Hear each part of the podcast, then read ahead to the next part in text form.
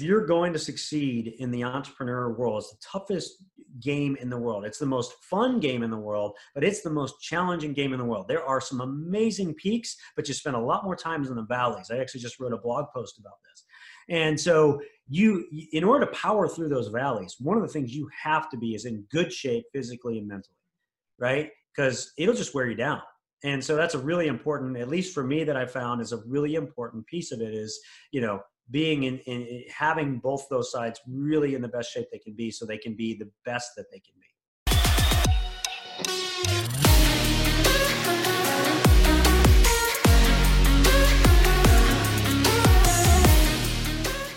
Today, I'm joined by the best selling author, Dave Lucas, who's co owner and vice president of Grasp Technologies, an Inc. 5000 company that's enjoyed a yearly growth of 50 plus percent over the last decade. Dave also hosts a weekly Misfit Entrepreneur podcast, where he helps people and shares with people how to embrace their inner misfit. So, Dave, welcome to the show. Hey, thanks, Max. It's a pleasure to be on with you and everybody in the audience. And I'm super excited to have you today. And I want to jump straight into being a misfit entrepreneur. So, for our audience, I've probably never heard of that term. Can you define for us the misfit entrepreneur? It's probably easiest to talk about how it came about and that'll kind of help with the definition. So, uh, about uh, gosh, almost seven years ago, uh, my wife and I uh, adopted our daughter from China, and in my younger days, I had had a lot of experience and, and got to study directly with some of the greats, Zig Ziglar, Brian Tracy, even Tony Robbins and his group and stuff. Learned a tremendous amount, and I, that's how I became a best-selling author. I wrote a book about what I learned and, and how other people could take it and put it to use. And one of the things that I learned uh, early on in my years was the fact that we are conditioned to be who we are, right? And that's a, you know, it's, it, every baby comes out of the, boom, uh, the womb with a clean slate, right? It's not like you're born and they're like, "Yeah, beautiful baby. Too bad I'll never make more than thirty-five thousand. Doesn't work like that. You know, we, the, the, truth is we're conditioned to be who we are. And so all the influences in our lives, a lot of that stuff's really good, right? Parents, friends, media, culture, religion, all these things, um, school, you know, uh, help to shape us and who we are. And a lot of people just go through life kind of being run by that conditioning when the real epiphany is is that you have the ability to choose which of that you keep and how to change the things that you don't want to keep in your mind so that you can grow yourself and and, and grow your success and everything else. We can talk about that more as we go on. So very, being very uh, in tune with that one of the things that you know for me and, and with this little one is i'm conditioning her from day one right and so all these teachable moments are coming up even early on you know we got her about 18 months old and um, i'm going to myself you know, geez, all these things are coming up, and I'd seemingly forgotten all this stuff. I mean, even things that were in my book and stuff. I'm like, holy crap, that's something that I just totally forgotten. It's something I can teach her, right? And I said, there's got to be a way to um, immortalize all this amazing information that I have learned from those in the past, that I will learn, and from those that I get to meet and spend time with in the future, so that Hannah, my daughter, can learn from her daddy and his misfit friends long after I'm dead and gone. And as I thought about it more and more, every entrepreneur is a misfit. Actually, every one of us is a misfit. In fact, every one of us is an entrepreneur. I think it's one of the most innate human uh, capabilities that we have. You know, we all have an entrepreneur side to us, whether we use it or not, or put it to use in the traditional way uh, in a business and that sort of thing is is you know irrelevant. We all have that side to us. And as I really thought about it, it's the uniqueness of us as uh, entrepreneurs, those unique things that we do, especially the highest performing entrepreneurs that consistently high perform, there's a uniqueness that they have that sets them apart. What is that? That's what I call their misfit side. So, you know, misfit entrepreneur is is really every one of us entrepreneurs, but what really separates the greats is how in tune they are with that misfit side and how they use it to really gain an advantage. You know, there's so much really cool stuff there. First of all, I love this idea of creating this legacy for your daughter Hannah, right? Of really developing something for her and then now sharing it with the broader world that really is going to allow her to live a great life further down the line, even when you're gone, like you say. So, absolutely yeah, love that. It's really taken on a new meaning. You know, now that we're, I started as a side project. I never expected it to be a, a huge thing. And, you know, nowadays we're listened to like in 150 countries or wow, something like yeah. that. And, you know we're you know we, we've grown it into a, its own large business at this point but um, i never expected that. I it's something that has come about as the show has grown and you know more and more listeners have reached out. I, I truly believe at this point in time that one great episode can change someone's life. And i i say that because i've seen it. I've had people reach out to me and you know that episode that you shared with so and so talking about overcoming this or doing that was exactly what I was looking for. I was ready to give up, you know, or, or whatever. And so I, I truly believe that. And I approach every episode that way now. So it's got a almost a dual meaning to it for me now, which makes it even more fun. Yeah, for sure. You know, I was listening to the episode where you talked about, you know, getting Hannah from China, right? And it just shows the the love that you experience for this girl, right? That you feel deep down inside. And I feel mm-hmm. like that's what you put into the show with you know everything that you create like you it almost seems like you're talking to her with everything you do. So yeah in some episodes i do. I, I talk directly yes, to her so actually those are some of the the most popular ones right? So yeah. Yeah for sure. No i absolutely love that. And so you mentioned before like we're all born as these these blank state slates right? Like we're mm-hmm. born mm-hmm. a certain way and and then then you would develop ourselves and then culture oftentimes comes whether it's in the form of parents or friends or teachers and they say no like you shouldn't you shouldn't like stand out right? Like take that inner misfit and shove it back like somewhere deep down in here right? And i think that is one of the biggest struggles that people face is like they have this authentic self but they're not willing yeah. or able to actually unleash that well, the term misfit, I think, has a negative connotation, right? Uh, just you know, in, in, a lot of societies and stuff, you know, the the misfits or whatever are the outcasts and stuff like that. And I, you know, I, you know, and, and even at one point, I think I kind of thought of it that way. But you know, as I have grown in business and done the things. I mean, you know, uh, head of a software technology company, and I went to school for finance and never had I've never coded a thing in my life, right? Wow. so you know, so it's it, you know, it's amazing how things weave their way and how things happen and stuff, and it's this uh, you know, it is that kind of misfit side of us of of looking at things differently and and doing things differently and figuring out how to accomplish things where people haven't been able to before that really uh, moves the bar sets us apart helps us grow helps us find new things about ourselves help us realize new potential for ourselves and all that. So i really think that you know the exploration of your your misfit side is one of the greatest things that you can do to really uh, grow yourself and, and reach new heights as a uh, individual yeah, for sure. And so to me, what it really sounds like is the traits that make you different, right? That make you maybe even a little bit weird, those weird quirks and mm-hmm. eccentricities that you have. Also, the very things that make you special, that make you valuable, that make you mm-hmm. someone that actually stands out and therefore is able to deliver different kind of value to the world. And so I love what you're saying here about you know being willing to show that. And in fact, I heard you talk before about you know your whole company basically being a bunch of misfits, sort of working together, right?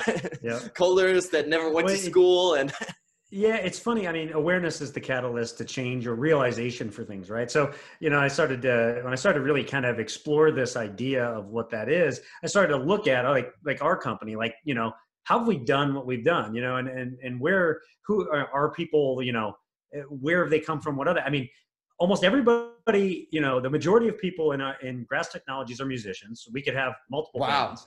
Um, you know, most of most of our coders are self-taught. You know, uh, most people, you know, have uh, come from totally different backgrounds, and you know, been kind of molded into what we do. And we're in a really niche space in the travel industry for you know our software and what we do. So it's it's kind of a really unique skill set that unless you you were you fell into that somehow you're not going to have you know and so it's just really been interesting to kind of look at it it is like this roving band of misfits that just got together and created this you know amazing organization and they've done you know the team's just amazing right you know what they do and how they come up with what they come up with and the new solutions we provide and how we solve these great, great challenges for some of the largest companies in the world. Um, it's really fun to watch, right? And it's really fun to watch the misfit side come out. So, um, so yeah, I think if you look at your life, you look across the, you know, even a company, if you're an entrepreneur or just uh, in the business that you're in, you're going to start to notice those things about people where, you know, nothing in their background, you know, makes any sense for where they are, you know, and that kind of makes it fun, right? Yeah, for sure. So is this misfit side something that you actively or deliberately look for when you're hiring new people to come on board, or did it sort of naturally develop and then you realized, wow, there's a bunch of misfits around here?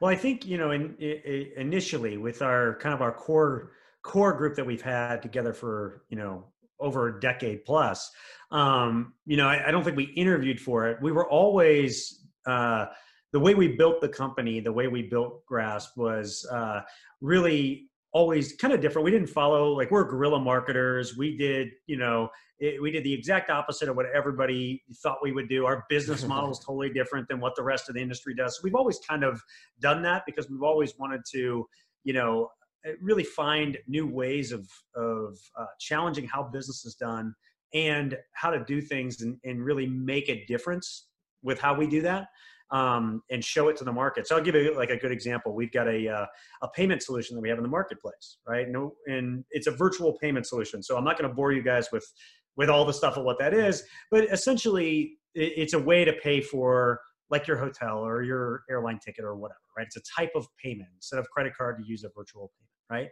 And one of the biggest challenges in the space was there was no bridge between the point of sale systems basically where you do the transaction, you know, where you book things, right, for travel, and the banks that have these, you know, these payments in them, right? And so there was a company that came along that, you know, uh, kind of opened the market and is, was the dominant player in the market, and uh, they were doing some things that were you know really challenging for clients right? Really challenging them for the they literally have to readapt their whole business to it so, you know, we came along after, you know, clients kind of prodded us for a while and we looked at it and we we basically said, well, why do you need all this extra stuff mm-hmm. where, you know, currently the way that processes are working, the way that people are doing things is they're, you know, they, they've got it down now and paying with a credit card, right? Or paying with the form of payment that the, the client needs. Why is it got to be such a big difference? Why can't we just replace the form of payment with, you know, this other form of payment essentially? Right? Nobody had done that, amazingly, right? Wow. and so we figured out just a, an easy way to do that so nobody had to change their business or anything around it. And then we had this crazy idea of like, well, you know, at this point in time, these type of solutions were kind of new or in fledgling, right? So adoption was a, a challenge. We said, let's find a way to give it to clients for free. Wow. So that we can grow the adoption of it right? And we figured out how to do that and make money at the same time and all that stuff with the partners that we worked with and everything else. And you know, it, it's you know, it's totally changed the paradigm of what is thought of for the capability with these solutions and everything now. And you know, at this point, we're you know on growth rate uh, on pace to maybe be the largest player in the market in the next few years, right? So you know, it's just an example, you know, of how we could do that. We and we really didn't you know, we didn't have to really spend any money to do it or anything like that. We just looked at doing a business model differently and asking questions, asking how.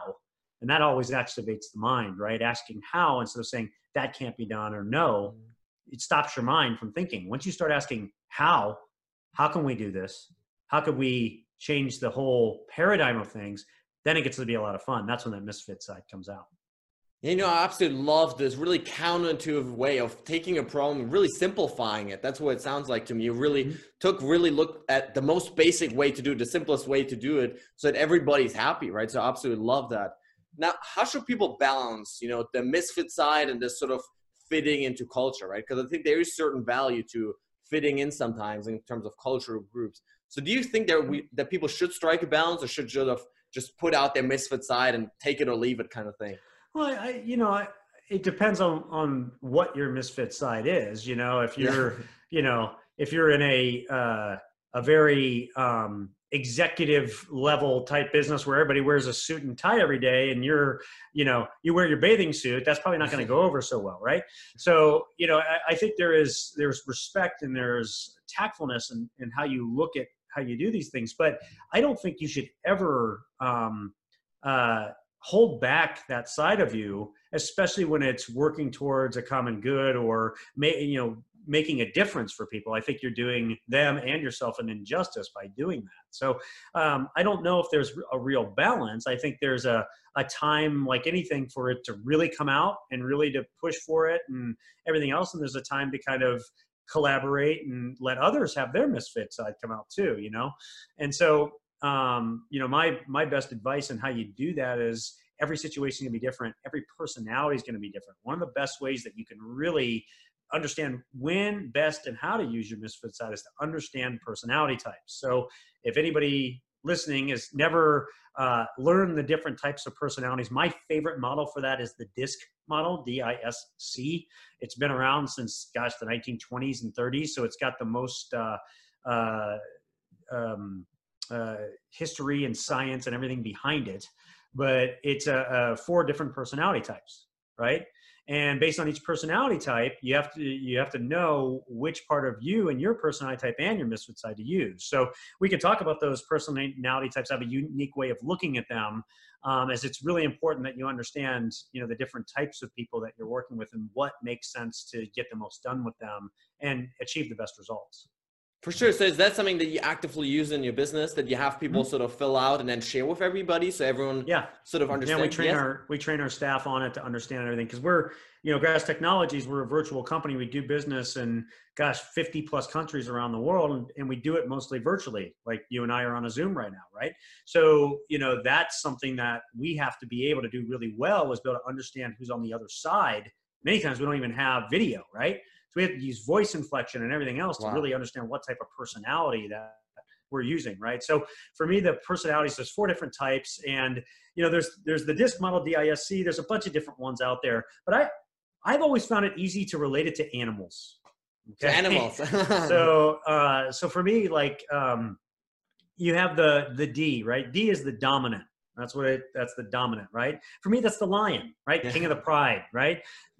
Lions are short on details. They just want to get to the result, get things done. You, you know, so when you're dealing with a lion, you don't want to blabber on about a bunch of stuff. You want to be, you know, to the point. How do you get to the result? How are you going to make a difference? And let's move. That's what's what lions like, right? So, you know, you can use your misfit side with that, uh, but you need to understand that the alliance not going to want to talk about your family for hours on end. Yeah. You know, as much as you may want to, right? That doesn't mean they don't care, but they're very goal driven. They're very uh, deadline driven. So they're they're very much going to want to be moving towards that. And if you hold them up, that frustrates them, right? So you know that's that's the lion. The next is the I. Okay, that's the influencive style, right? So I always liken the I to like the otter, you know, swimming oh, around, oh, yeah. having all the fun, you know, and stuff, uh, you know, it, you know, with its friends and just life of the party and all that stuff. You know, these are people that uh, are the, you know, they are the life of the party. They're they're larger than life in their personality. They also are the ones that when you unfriend them on Facebook get hurt about it, you know, and, yeah. and dwell on it because they want everybody to like them and everything, right? So, you know, uh, they're make great salespeople. They're very outgoing. They can talk to anybody. They can, you know, light up a room, you know, that sort of thing.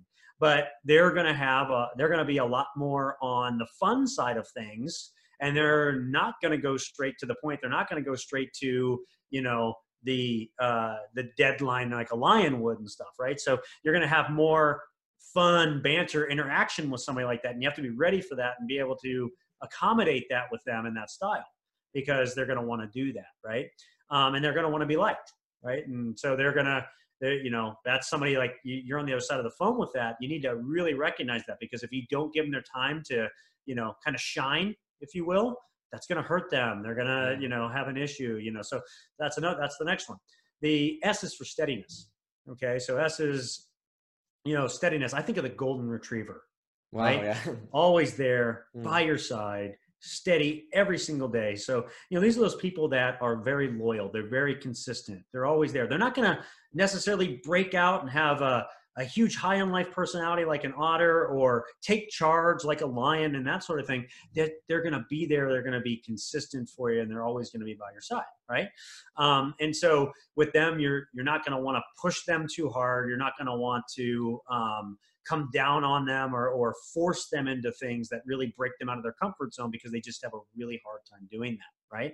So you know that's the golden retriever. And then the last one uh, there's a few different names for it. I call it the complacent amiable style. Um, it's just the c is the owl. Think your accountant.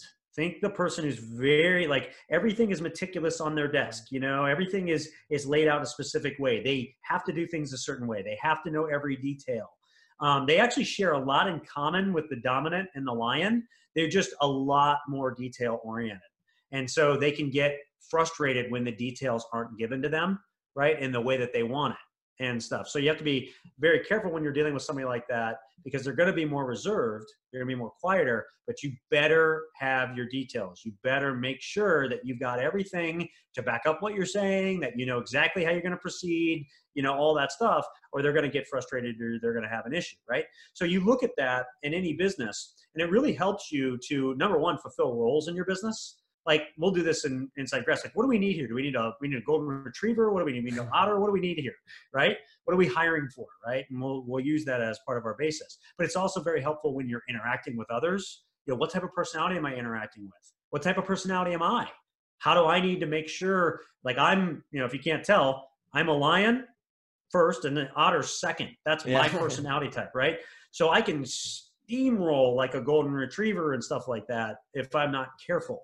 And so I have to sometimes pare back, be a little bit more reserved, talk a little quieter, you know, move a little bit slower, that sort of thing, right? So you really have to understand yourself just as much and deal with these, but it can make a world of difference in how you run your business, how you interact with your clients, how you sell, all that stuff. It can make a huge difference. Just four little things.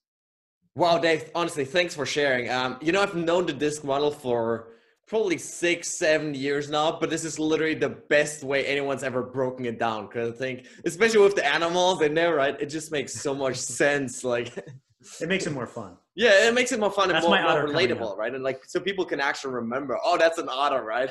yeah, exactly. And, and so now, so everybody's gonna get off this, like, gonna go to an event tonight, and I'm like, that's an otter, that's a lion. Yeah. so, yeah. So, but it is fun, right? Because because because in that way, it's so much easier to really and of course, I, always feel like it's not like hundred percent, right? So like people aren't just completely hundred percent influencer, hundred percent you know line. But I think well, all of helps. us are all of them. Yeah. But there are if you take a disc test, there's a billion of them online. You can go take a free disc online. Um, you're going to have two styles that are more your, your your more dominant styles over the others that you're consistently more of, and those are your kind of uh, they call them adaptive and natural styles, basically. Yeah, no, absolutely. And so it's important, right, to understand sort of yourself, right? Understand who am I, how am I showing up? And then if someone's different than me, and and this is something that I often struggle with, right? Because I I tend to be this loud guy, I tend to be more on the the otter side, right? Where I'm like mm-hmm. screaming through the whole room, like, hey, mm-hmm. what's up, right? And and I find that people, especially when they're you know on the steadiness side, especially when they're the owl maybe, and they're you know they're trying to really focus on their work, right? They tend to get a little bit, a little bit annoyed, right? Because I'm just too right. too much for them. Um, and right. so understanding that myself has been really helpful, and just sometimes toning it down a little bit. Yep. So absolutely, absolutely love that. Now I want to get back a little bit to your entrepreneurial journey because you have this mm. great story. Um, you know, you're five years old and you started out your your sales career in Canada. so can you share that story with us? Well, yeah, it, it wasn't in Canada; it's in the United States, but it has that slant to it. So, yeah, when I was five years old, I, you know, I wanted to make some money. So I went to my mom and said, I want to make some money, and she's like, Okay, well, figure out a way to make some money. So I, I got this idea to make American flags and go sell them to the neighbors.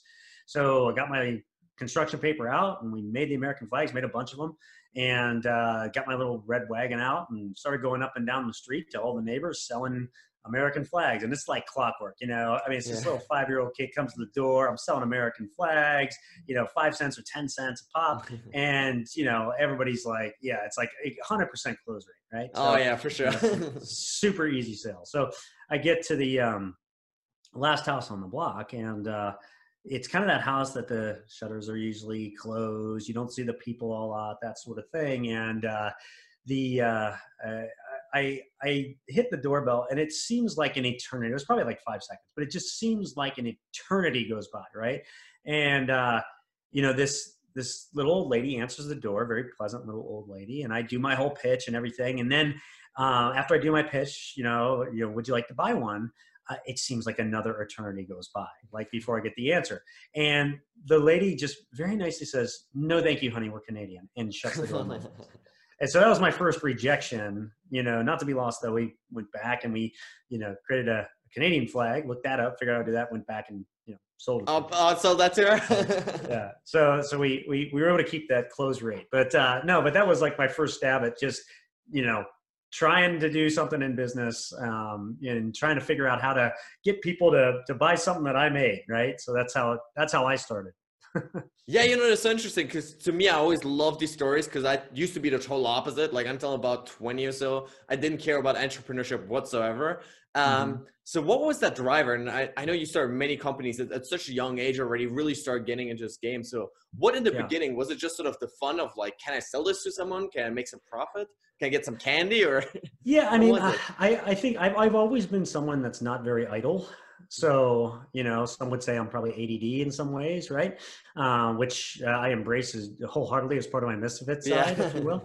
Um, but uh, you know, I, uh, you know, I've always kind of been someone who just has to be moving and doing something and stuff. I, I can't, um, I, have gotten better at relaxing over the years. I wouldn't say I'm a, um, as great at it as I yeah. should be, but you know, I'm just something that's always kind of been like that. So, you know, when I'm, you know, a kid just looking for things to do, five years old, you know, um, you know, it's summertime and just, you know, you can only, you play outside and do so much. You're looking for other things to do. You want to make some money. I think I wanted to buy something or something like that. Oh, really, sure. you know, I had there's necessities the mother of invention, right? So I think there was something I wanted to get, and you know, my I think my my parents were always good about you know, and it, you know, if you want something great, you can go get it, but you're going to have to work for it, right? And so you have to find a way, make a way. So I I said, well, how can I make money? And there was only so many ways a five year old can make money, right? so sure, yeah. that was the one I chose, and uh, that's kind of how it, that came together. Yeah, you know, I absolutely love that that really enthusiasm at such a young age to just go and yep. do stuff and move towards something, right? Rather than just sitting and wasting time. Well, you know, it, and again, that's kind of a natural thing for human beings, though. I think Aristotle said, uh, man's a goal-seeking animal. His life only has meaning if he's reaching out and searching or seeking out his goals, or is something of that nature. And, and I think that's again, that's uh, it, it, that's in stuff like that's in the Bible too. I mean, it really goes back to w- human nature of who we are, right? I mean, there's just things that innately are who we are and we need something to be striving for you know if if not you you find and you'll see this with people you know people that feel they don't have a purpose they don't have meaning it's because they're not there's nothing that they have or that they feel they have to work for. And it's a real challenge right? There's it's like you know what you have so much good in your life you have so many amazing things you're so fortunate you're so lucky. But you know a lot of times when you don't have something that you're really striving for and excited to go after you know it, it makes it really hard to to realize that you know and it, and for some people it can make them really feel uh you know i don't i don't want to use the word depressed, but but really in a in, in a way like they're not living a meaningful life when they when they really are. They just have to realize the contribution they're making, right? So there's um, you know I think everybody has something that they could be reaching out, striving for, and going after, and I think that's a very innate thing in all of us that we yearn for and are hungry for right and so we should always be seeking that out and, and, and saying what is that for me at this time you know and then when you find it it's great because it's just you know any, anybody who's ever got an idea or build a business knows like you you you work around the clock it's not even yeah. work you're just it's just figuring this out figure out this problem how do i overcome this how do this then you make that first sale and it's like so exhilarating and you move on right and so that's you know that i think that's what i that's why i say entrepreneurship is a very um you know i, I think it's ingrained in our dna in a way because sure. it is mm-hmm. the pursuit of something right um, whether it's a business is irrelevant. It's the pursuit of something. you know, absolutely, how to get it. Yeah, absolutely love that. In fact, just about two hours ago or so, I was talking to a really close friend of mine about this very thing, about goal setting, about striving for big things. And she was mm-hmm. sharing with me this cool story. He said something along the lines of like, you know, young kids, you know, five year olds, when they're at the beach, they always want to build stuff, right? They want to build that mm-hmm. sandcastle, right? They're making the most beautiful thing ever. And then right. once you're done, once this thing is done, right, and their parents are taking pictures and it's all cool, right? What does the kid do? It destroys it because it doesn't care so much about like again. it doesn't care about you know ruling over the sandcastle. It just wants to build it, right? Exactly. And, uh, and it starts that. over again and builds another one, right? Exactly. You know, so yeah. yeah. so that I mean that is it. I mean, and there's there's other things like that that are natural uh, things for us, like uh, sales. I, I don't care who you are. I don't care what you think. You're in sales. Every human being is in sales. Now, people look at me when I say that all weird and stuff, but think about it. Every time that you try to convince somebody of an idea you have, you are selling.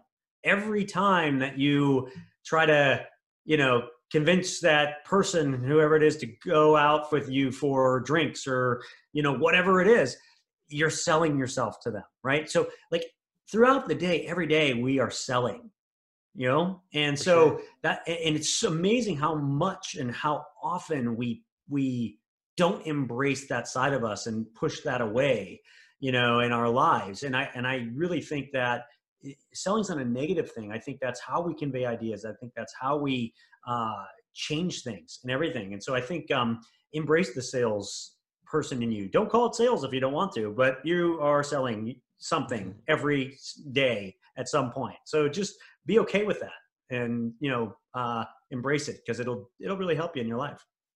Yeah, for sure. And so for our listeners, Dave, by the way, uh, was actually super successful salesperson as a Fortune 500 company before starting his business. So maybe do you have any kind of quick tips for people, you know, they're starting to really think about this, they want to embrace that inner salesperson. Do you have yeah. any tips for people to really become better at sales? Yeah, I mean, if you look, if you want to succeed in sales, first and foremost, you just have to be genuine in yourself. That's the first thing. If you are trying to sell someone, like you are like you feel like you have to try to sell, it's going to come out and you're going to look fake and you're going to look like the the stereotypical salesman right? Yeah. or salesperson. So the the key is just just be you, just be genuine, just in and enjoy it and have fun with it, and be very curiosity is probably the biggest and one of the most uh, important things to be a great salesperson.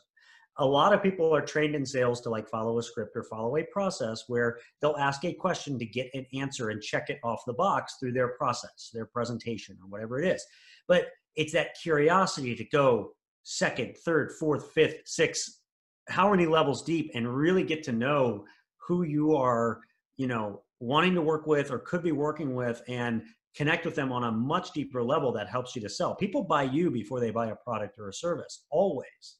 And if you can't really connect with someone and you can't really um, help them in in real tangible valuable ways that they can see and that they are looking for it's not about you it's it's about them and what really is needed in their lives to make their lives better and if you can do that and you can really spend the time to figure out what they need to make the most difference in their lives and then help show them how you can be a partner to deliver that with them and get them to that level or whatever they're looking for, then it makes it much easier to sell. It's not a sales presentation, then it's a collaboration.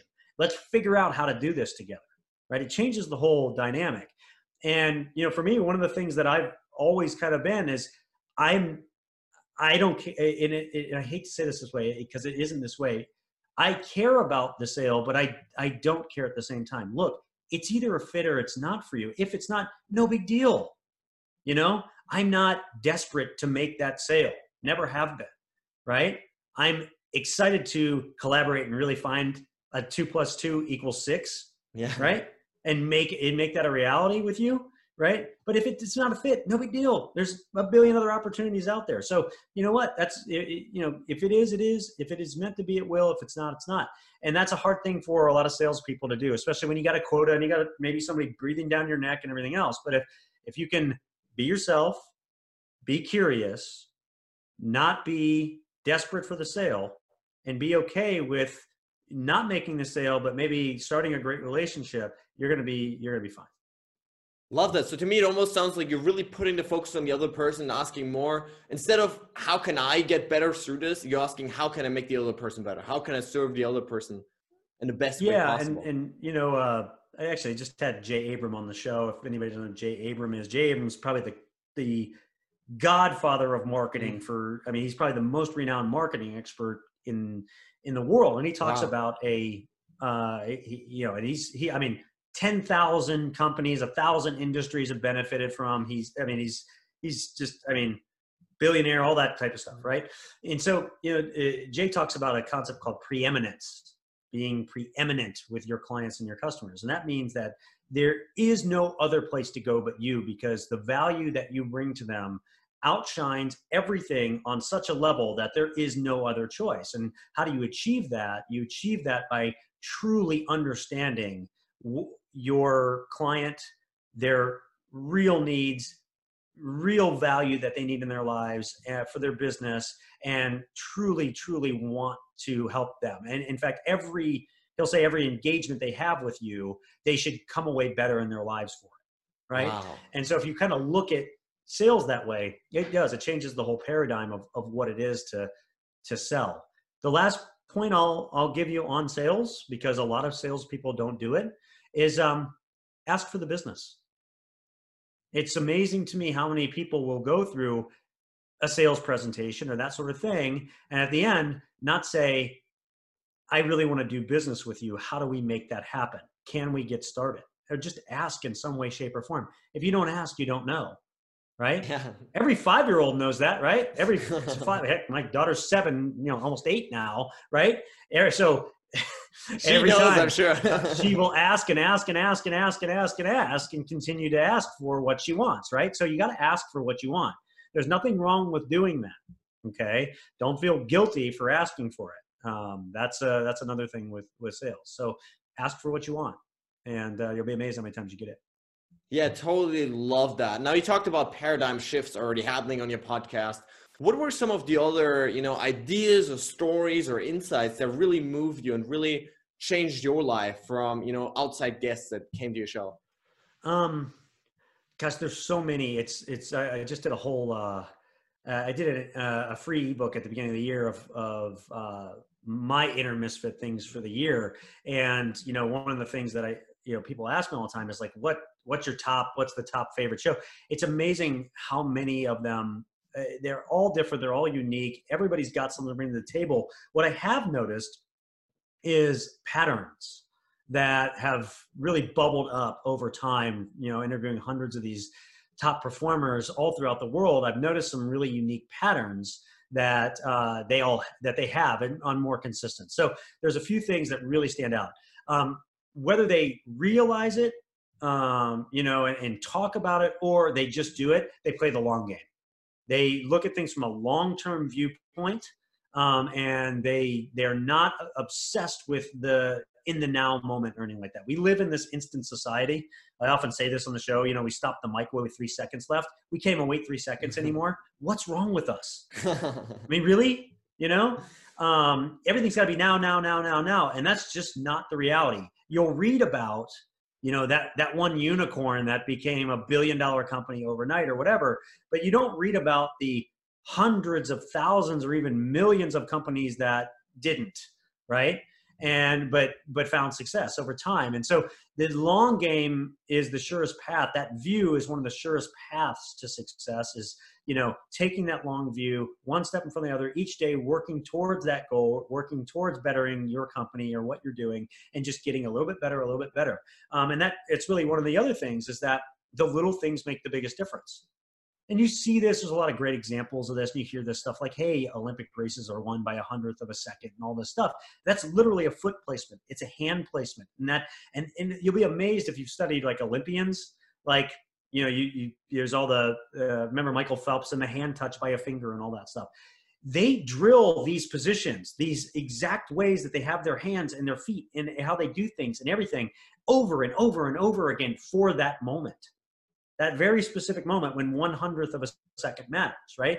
And so in in your business in your life, the little things actually honestly can make the biggest difference. In fact, that's one of the biggest lessons I've learned. It's not usually one big thing, it's not usually one big inner misfit thing that these people have that sets them apart from being the most successful in their fields. It's a lot of little things that they do that add up to a big competitive advantage. So pay attention to little things. Pay attention to the things that you do in your life. Pay attention to what you tell yourself. Pay attention to your routines. Pay attention to your habits. In fact uh, one of the best pieces of advice i've ever heard came on the show from tom Ziglar, zig ziglar's son where he said the surest path to success is to replace a bad habit with a good habit. You know? So th- there's a lot of those things and uh, i can rattle off more but you know if, if you want i can add some more. There, there's a few that really resonate yeah, you know, those are really some great insights. In fact, about last week ago, I think I had Chris Cook on the show, uh, Olympian from Britain, mm-hmm. and he was swimming with Michael Phelps in, in his last Olympics. And Chris Cook, he had the simple two laps rule, two laps in the pool, and that's it. And he just do that over and over and over again, right? So it's the same routine, like you're saying. And he was really getting deliberate about how do I place my hands, how do I put my feet, right? It was just these 2 mm-hmm. laps, and it's this really simplistic way of looking at it, I think but it's this consistent practice, right? That if you do it over and over and over again, millions of times in the pool, you're going to become really frigging good at it over time. Mm-hmm. So I love what you're saying here about really paying attention to the smallest of details, was in sports or in and, business. And that's the thing that we don't want to do.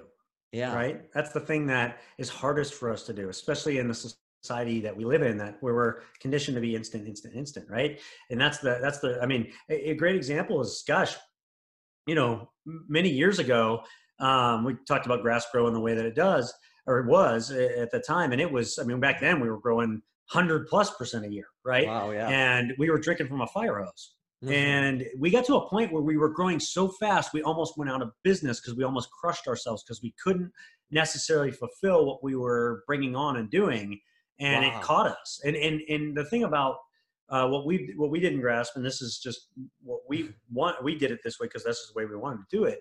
Is we built the company out of cash flow. We never took on money. We, we don't have any debt. We don't have any of that stuff, right? So we built this whole thing out of the cash flow that we were bringing in. And anybody who's ever done that knows that growth really sucks cash because to try to keep up with it, you're constantly investing, you're hiring, you're doing all these things.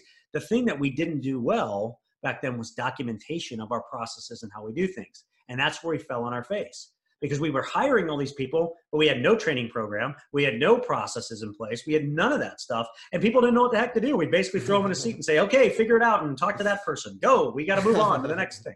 And, and that's what almost sunk us. And so we actually consciously, you know, we, we had one day where my business partner and I woke up and we were literally two weeks from shutting the doors. I'm like, how can we be wow. two weeks from shutting the doors? We're growing like crazy. How are we not going to make, make payroll um, and do that? And, and uh, you know, it was because we hadn't managed things that well and we had these all these people that we were bringing on, but we weren't getting things done fast enough because they didn't know what to do to be able to get to where we were getting more cash from the sales that we're making, that recurring revenue component that was needed, right?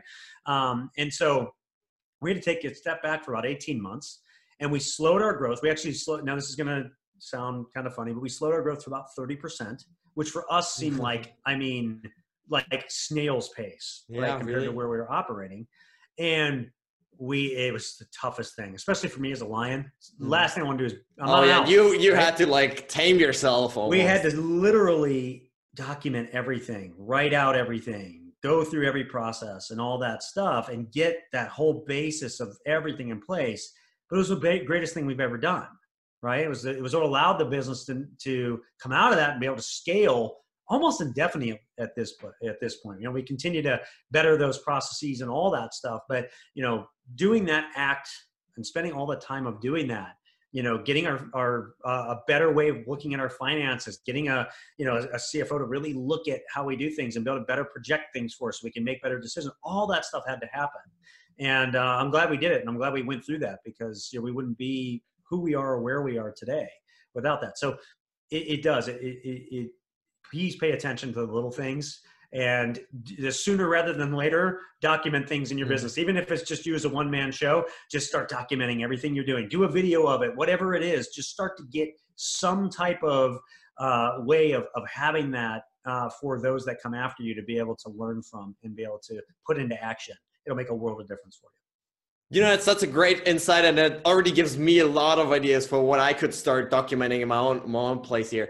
Um, but I love this willingness to really step back, which must have been painful and difficult for you, since you always want to go forward, right? But step back yep. for a moment, consciously slow it down, so that later on you're able to move much faster. Well, and that goes back to the long game, right? Yeah. I didn't think about it at the time, but we were really doing we were really doing the long game and saying, okay, we take a step back now, but we're going to be light years ahead in the future. And you have that delayed gratification of doing that, right? So again, it's amazing how these these things really weave throughout uh, when you look at this uh, across the board with successful companies and people and stuff. For sure. Yeah. Now I want to dive a little bit deeper into your own personal habits that have led to your success. Are there any certain morning routines or daily habits that really help you show up as your best self every day? Uh, yeah, there's a lot of those. Um, so it, it, actually, it's kind of another thing that that really doing all of this kind of crystallized for me over time is uh, I've got this formula that I call DCP, and it stands for discipline, consistency, and persistence. And this is another theme that I, I've seen with these top performers. And and people hear that and they're like, duh, you know, discipline, consistency, and, and persistence. But but what does that really mean? So, you know, discipline is doing the things that you know you need to do even when you don't want to do them. That's what discipline truly is.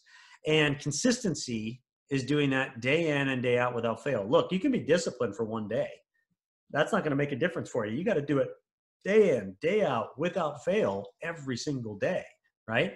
Um, and so, even if you do that, though, you're going to hit major brick walls. You're going to hit plateaus. You're going to hit insurmountable um, things in your way that, you know, if you're not willing to persist through, and you know keep looking at how you get through and you know innovating and finding ways to do it you're just going to stay stagnant that's where you're going to end up you see it a lot with companies right you see a lot of companies grow grow grow grow and then they hit that plateau point and they just stay there right and they they never get off of it because they're facing an insurmountable wall that either they're they're not trying to persist through they're not willing to right you see this with a lot of companies that have gotten passed up in the digital age and stuff that just blockbuster is a great example Blockbuster wasn't willing to innovate. They got to the height where Blockbuster was. There was one on every corner. They were like Starbuckses, and uh, you know you could go get your videos. Netflix came along, started this thing, and they're like, ah, that's never going to happen. In fact, Netflix tried to sell themselves for fifty million to Blockbuster. Oh wow, I didn't know that one. Blockbuster and Blockbuster laughed them out of the room. And now look, there's probably like one Blockbuster in some small town somewhere in the United yeah. States, right? So you know they weren't willing to really see and persist through where the tide was turning to, and it sunk them, right? Probably one of the best epic business fails of all time, right? So you have to be willing to do that. And so that's a big thing. So for me, personal habits every day, get up about the same time, between 5:30 and 6 a.m. Uh, I have a gratitude journal that I do.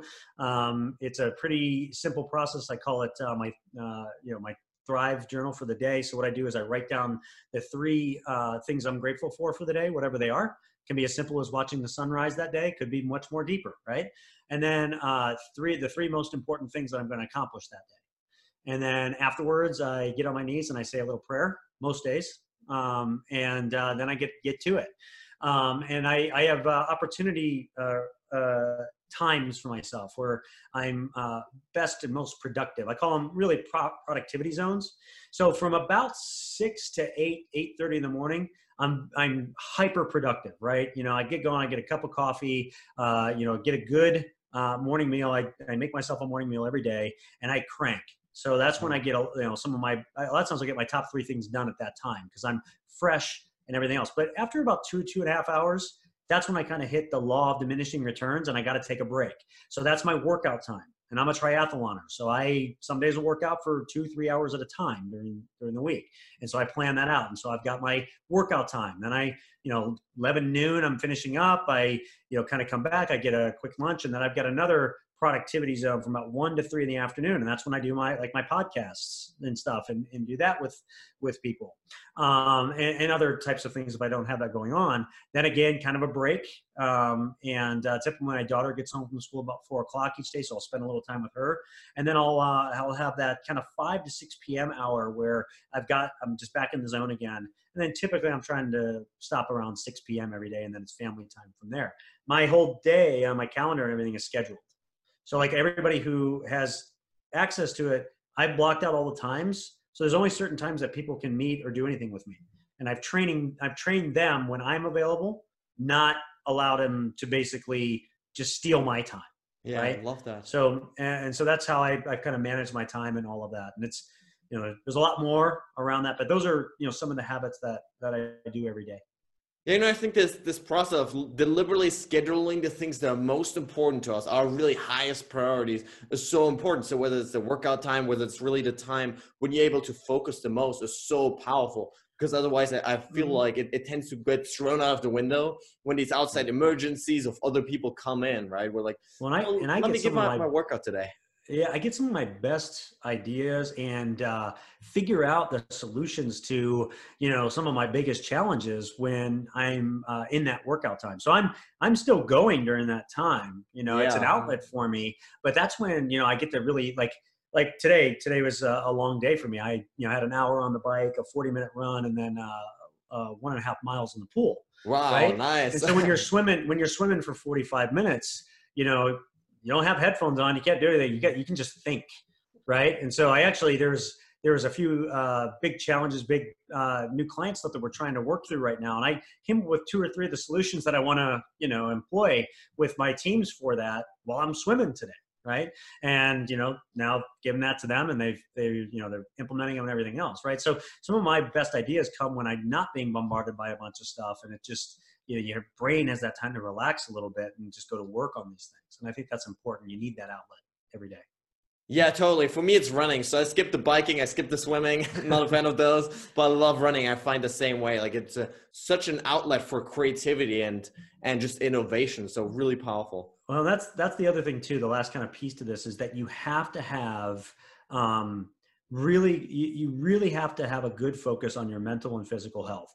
Look, yes. if you're going to succeed in the entrepreneur world, it's the toughest game in the world. It's the most fun game in the world, but it's the most challenging game in the world. There are some amazing peaks, but you spend a lot more times in the valleys. I actually just wrote a blog post about this. And so you in order to power through those valleys, one of the things you have to be is in good shape physically and mentally, right? Because it'll just wear you down. And so that's a really important, at least for me, that I found is a really important piece of it is, you know, being in, in having both those sides really in the best shape they can be so they can be the best that they can be. Totally. Thanks for pointing out. Yeah. Now, before I ask my final question, where can listeners connect with you online? Uh, certainly. So, uh, Misfit Entrepreneur is a great place to connect. I'm on all social media, either as Dave Lucas or as the Misfit Entrepreneur. I'm very active on LinkedIn, so you can connect with me there. Um, a lot of these lessons that I've talked about today, I actually have in, uh, uh I've got a couple free ebooks that you can get right from the Misfit site. So, if you go to misfitentrepreneur.com forward slash lessons, that will give you access to them. So, that's a great place to go um, get some of this stuff and learn more about it and just learn more about what we're doing. Fantastic. Now, a final question. What is your quest for greatness? So, what's a big vision in your life that you want to create? You know, this this has changed over the years, right? When you're when you're young and single, it's a lot mm-hmm. different than when you you know have a, a wonderful wife and daughter that you get to wake up to every day and stuff. And so, you know, my quest for greatness is to be able to leave behind the uh, the best legacy for my little one to carry into the future? I, this is a, is a question I ask everybody on my show, and and it's at the end of the episode, and it's it's really kind of the same thing. It's it's what um, we call it the Misfit Three, but it's the three biggest pieces of wisdom that you want to leave behind. You're if you're going to leave the earth tomorrow, what would be the the three most important pieces of wisdom you would leave behind to the generations that come after you to help them live their best life period and for me you know it's it's that quest to be able to really not just three, but leave behind everything that I have found to be eh, eh, the best that you can be. We're not ever going to be perfect, right? And so you just have to keep working on that. And so as I keep working on it and getting new breakthroughs in who I am and, and what I learn and the wisdom that I gain, I want to continue to share that and leave that behind for not, not just Hannah, but for everybody that's willing to listen and, and find it for themselves because it's it's amazing how we know everything and nothing at the same time. you know, and so that quest for wisdom, um, not just knowledge, I think knowledge without action is really nothing. Wisdom is truly taking knowledge and putting it to action. So the quest for true wisdom that is put into action that makes a difference, I think is how you get to greatness. And that's what I continue to seek after.